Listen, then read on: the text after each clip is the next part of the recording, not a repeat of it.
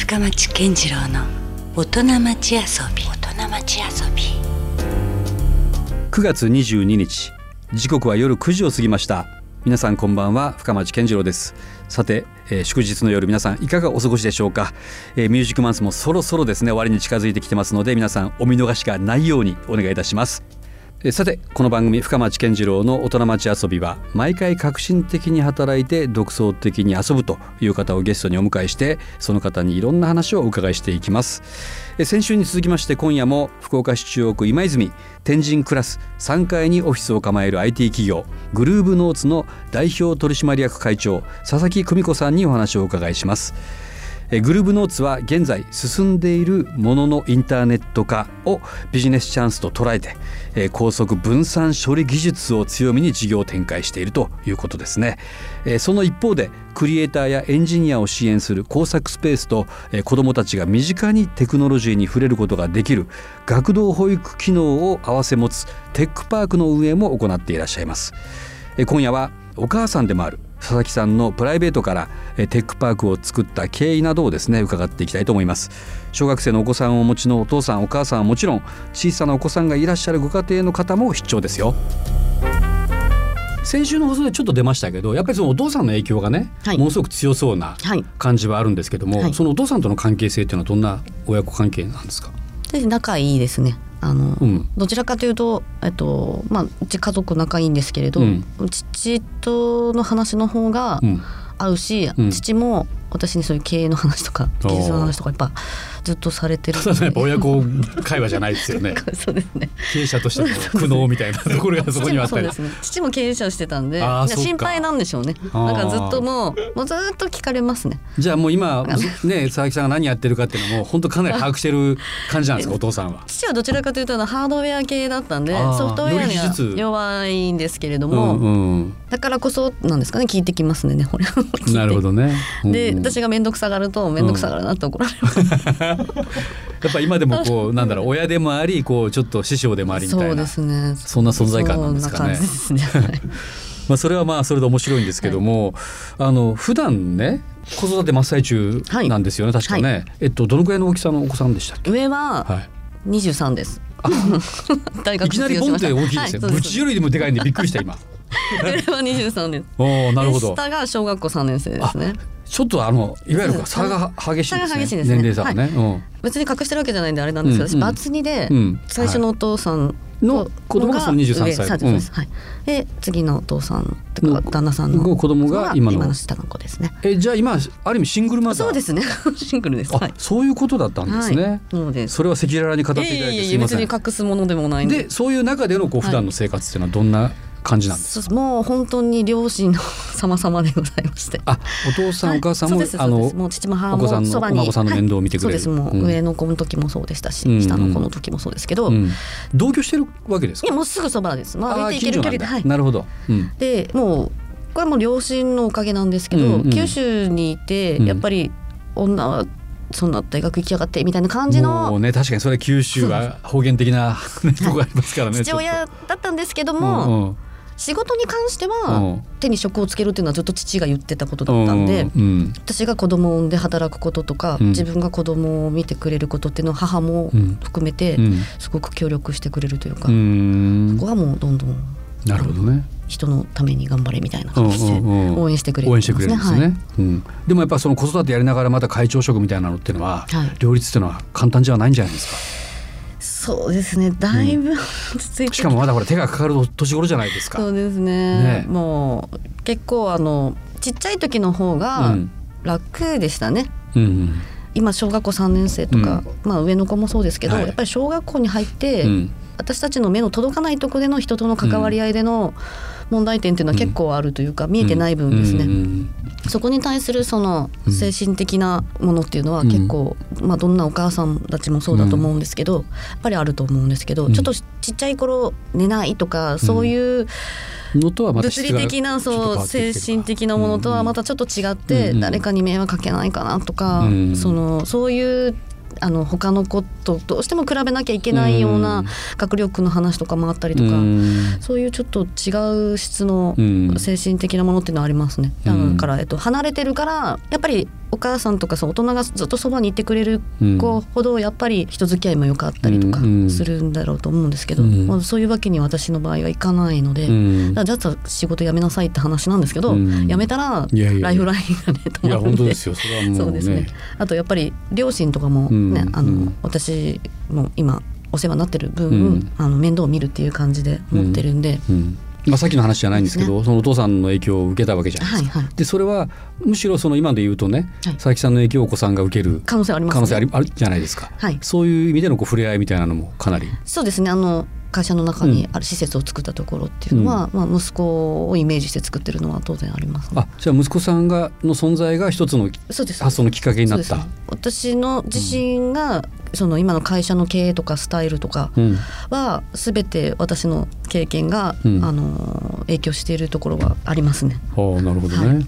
まあそれで言うとですねその佐々木さんがそういうこうテクノロジー、まあ、いわゆる IT どっぷりな世界にいながら子育てもされているとはい。いうところが、まあ、ある種ミックスされたようなはい、何かものを作られたっていうことをお伺いしたんですけど、そうですね。あのオフィスの中に世界的にも珍しいってちょっと言われてるんですけど、うんうん。テックパークっていうテックパーク、はい、はい。あのテックパークは本当テクノロジーのパークですね、まあ公園。とうん。いう意味でつけたんですけど、はい。そういう、まあ、サービスというか事業を始めてこれ具体的にはどういうものなんですか？テックパークの中には2つちょっとあって、うん。うん。えっとテックパークメーカーズっていうものと、はい。テックパークキッズという2つの、はい。はい。事業がから成り立っているものがテックパークですね。はい。でメーカーズの方は、うんオフィス入るとうん。すぐ目の前に工房があるんですけど、そこは会員さんでもうどんな方も入っていただけてものづくりができる場所。ものづくりっていうと例えばどういうものですか、あ例えば、えっと、形のあるもの一番わかりやすいのはあのスマートフォンのカバーあをあはいそれはレーザーだうん。革だったり、うん。プラスチックだったり、うん。いろいろなものを作れるんですけどでそれデザイン経験者じゃなくてもパッていったらうちのスタッフあのテックスタッフがいるんで、はい、はいはい。ファブマスターって言われるオリジナルの携帯カバーが作れたり。作れます。はい。でそれをあの作れる機械を置いてます。例えば 3D プリンターってご存知ですかね？ああありますね。ね最近。まあ僕使ったことないですけど、うん。3D 分あのパソコンでデザインした 3D のデザインすれば、その形のまま出てくるプリンターみたいなのが、うんうん、それもあの経験者じゃなくてもなんかできる最初あの講習受けていただければ。ですよね。さすがにそれははいそうですね。簡単にはできないんですね、うん。自分であの、できるようになります。とあとレーザーカッターとかですね、うん。あのレーザーでカッティングしたり、うん。プラスチックとか革にあの焼き目とか彫ったりとかいろいろできるんですね、うん。なんか写真を彫ったりですとか。例えばその自分がそういうものも素材を持ち込んでそれにアレンジをするとかっていう、へえそうです。例えばこともあるんだ。この iPhone にもできますここに自分の名前入れたりとかそれはもうそのやることによって料金がちゃんと設定されてるんですか？あの自分で使った分なんで、うん。もう使った時間だけいただく形なえので。あじゃあ時間制なんでそうです時間制です。でいうことですね、えっと、会員さんのランクがうん。ランクというかあるんですけど、うんうん。無料会員はい。使った分だけ、うん。あの課金っていうコースと、はい。場所代はうん。もう課金されない月のあのマンスリーのコースと、うん。あと機械代も、うん。えっと、場所代も月固定っていうののうん。3パターンがあって。おー。それなんかちょっとしたこう仕事場代わりに使ってしまう人いるんじゃないですか？ね皆さんもうあのずっとやられてる方例えば、えっとうん。個展とか開かれる方とかうん。もうずっとこもられてやられてたりとか、ねだってそこでしか使えない機械とかもあったりするわけだもんね。自分でデザインされたものを作られたりとか、へえで土曜日の1時から4時までは、うん。あのその料金がいらないオープンデーなので、うん。その時も結構来られますね。なるほど。でそれとお子さんの要素っていうのはどういうふうに絡んでるんですか？そこはテックパークキッズっていうのは完全に、うん。あの学童保育です。IT 学童保育って言うんあですけど、はい、小学校が終わった後にうん。お子様をお預かりして、うんうん。お父さんお母さんが迎えに来る時までっていう、うんでそこは、えっと、私の、まあ、経験からなんですけど、うん。なんか結構働くお父さんとお母さんって、うん預けてごめんとか、うん。なんか子供に関わる時間が少ないからなんか罪の意識罪悪感ですね働きながら。うん。で遅く帰ったらなんかごめんごめんみたいな感じがあるじゃないですか、うん。そういうのって、うん。なんでまたしてるっていうね子供。をそうです、ん。ん。人のために働いて、うん。まあ、税金も納めて遊び回ってるわけじゃないのにね。経済回してるのに、うんうん。なんで子育てすると急に、うんうん。エクスキュー子ズが育て必要になるかしてるのに何働いてんのみたいな感覚になるのかなっていう、うん。確かにね、うん。ずっと親は一緒にいたいわけじゃないですか。うん。うんだけどやっぱり育てなきゃいけないとか、うん。生活もあるし、うんうん。そのもっといろんな人に影響を与えてるような仕事をしてるって言った時には、うん。なんかそのなんか罪悪感ってなんか取れないかなと思ったんですよね。うんうん私も常にそれがずっとあるんで、ね。特に九州なんでそれが一番、うんうん。一番言われるんですよね。だからそれをうん。私があの経営側に回った時に、うん。いかに社員に対してとか、うん。自分もうん。そういうのを取れるかなっていうことと、うん。あと子供も寂しい思いをやっぱさせてはいけないなと思ったんで、うん。一人でいる時間をうん。お預かりして、はい。しかもなおかつその時間の中で家に帰りたくないっていうぐらいまたスペシャルなね有効な時間を過ごすということですよね。すごい楽しい時間を、うん。しかもテクノロジーに触れるっていうのは子供たちものすごく目がキラキラするんですよ。なるほどね。それをそのやっぱ学校でも家でもフうん。ォローアップできないじゃないですか、うん。今からやっぱりプログラミングとか。うん、そこは私たちがやりたいなというところで作これりました。すごく人気あるんじゃないですか？どうなん問い合わですか。せは結構多いですね。やっぱりで、えっと、うんやっぱり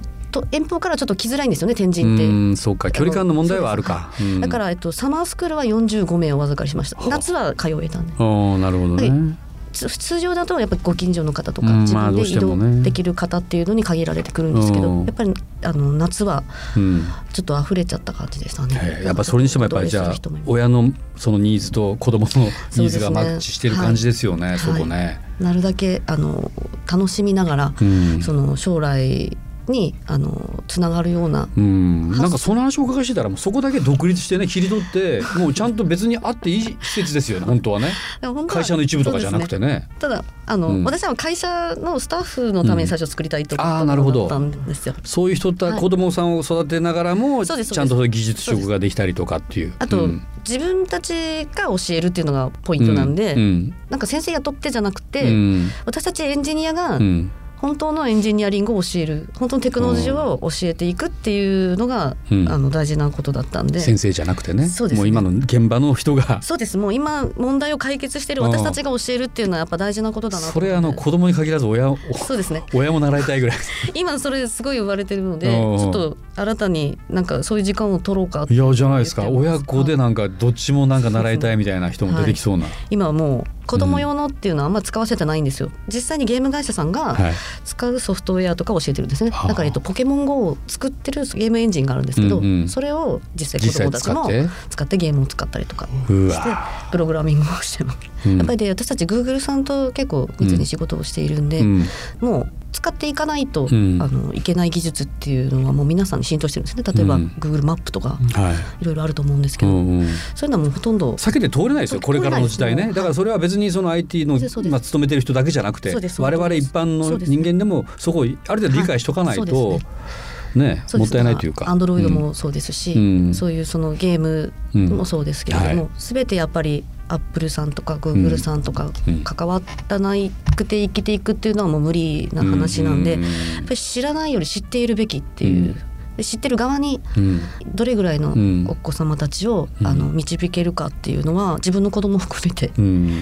知らないで使うっていうのはやっぱ罪だと思っていて例えば、今多いのが、うんゲームも 3DS 買ってあげてるけど、うん自分がやったことないゲームをお父さんお母さん与えられてる子って結構多いんですね。うんでどうやるのってくるんですよ。うんこれは子供がやるのは早いなと思うゲームもやっぱあるんですよね。まあまあねやっぱり欲しがるから与えるっていうだけじゃなくて、うん知ってて与えるのと知らなくて与えるのとやっぱ全然子供の育ち方も変わってくるそのコミュニケーションも変わってくるしねね。親子のはい。ねうん。だからそういう形でやっぱり知ってる私たちがうん。いかにその知らないご家庭にもフォローアップをしていくかっていうのは結構大事なことなのかなと思って、うん。私は子供たちを教えるんじゃなくて子育てフォローって言ってるんうですよね。ん。なるほどとはいえそのテックパークだけでもさっきね もう本当一つのもうオリジナルコンテンツになってるのに、なんかこれからまでやりたいこととかもやっぱあるんですか？またさらに。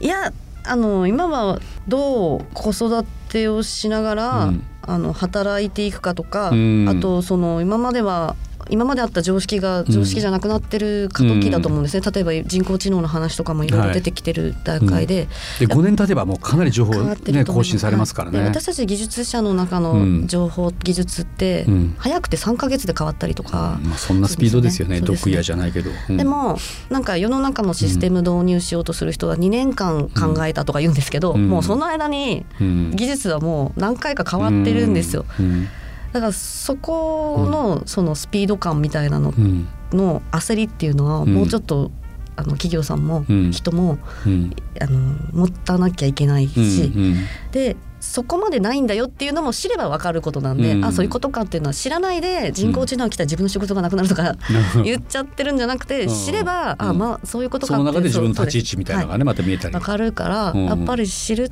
知ってるっていうことは重要なことかなと思って、まあ、本を読む感覚でうん。学んでもらえればいいのかなと。なるほどね、で私はそれを身近な人たちからやっぱ伝えていくっていうことをやりたいなと、うん。テクノロジーは人の生活を良くするものですし、うん。良くするもののために私たちも技術を、うん。あの使っていきたいっていううん。形でやってるんで、うん、なるほどねさあ、えー先週に続きまして今夜もですね福岡市は中央区今泉の、えー天神クラス3階にオフィスを構えて IT 系の事業とともに、えーテックパークを展開しているグルーブノーツの代表取締役会長佐々木久美子さんにお越しいただきました。本当に先週から2週に続けてありがとうございました、はいこちらこそありがとうございました。まあなかなかやっぱりこうねユニークなと言いますか。面白い、はい業務内容がよくわかりました。でなんかねあのーはい。まあそんな佐々木さんとの接点といいますか何かもっと知りたいぞという方に何かおすすめのイベントもあるみたいですね。はいうん。9月の29日に、はいあのアクロス福岡で行われるデベロッパーズサミット2016福岡というところであのうん。恥ずかしながら基調講演をさせていこれただきます。どういうテーマの講演になりそうですか？これはえっと IT エンジニアのためのまあイベントなんですけど、その中で越境っていうことがテーマになっていますね。はいあのクロスボーダーというジャンル超え的なものだったり。はいですね。うん。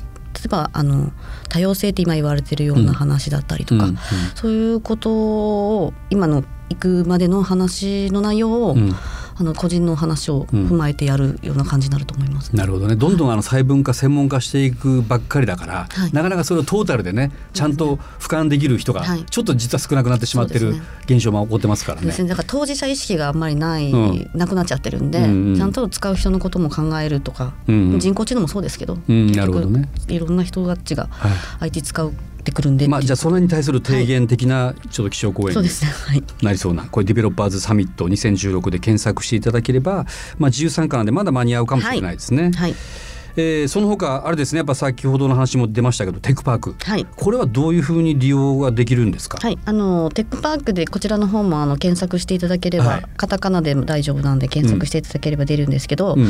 えっと、そこにあのお問い合わせのフォームをホームページに用意してますのとあとお電話番号を表記してますので、うん。お電話いただければ、うん。あの対応します。はいこれはもう年齢的にはそれこそ親子連れでも参加できたりするし、そうですね。ご案内、うん。あのどういうところですかっていう形であの見学のお問い合わせとか、うん。まずはやっぱりねそう問い合わせてはい。実際見ていただくということもありますよね。なるほど。さあということでね本当に1週間に続きあのいろんな、まあ、話そしてやっぱ女性がね今頑張ってるなっていうのを改めて伝わってくる。しかももうねバリバリ子育てもされる中でのまたこの IT 系をどんどん突き進んでるわけだからちょっとぜひ今後ともはい我々も注目してますんで、あありがとうございます。また何かあれば遊びにおはい、越しください。ぜひ来てくださいとい。うことで佐々木さんでした2週にわたってありがとうございました。はい、ありがとうございます。深町健次郎の大人町遊び今夜は福岡市中央区今泉天神クラス3階にオフィスを構える IT 企業グルーブノーツの代表取締役会長佐々木久美子さんにお話をお伺いしましたということで今夜もお付き合いいただきましてありがとうございました。お相手は深町健次郎でした。それではまた来週。Love FM Podcast. ラブ f m のホームページではポッドキャストを配信中。スマートフォンやオーディオプレイヤーを使えばいつでもどこでもラブ f m が楽しめます。ラブ FM.co.jp にアクセスしてくださいね。Love FM Podcast.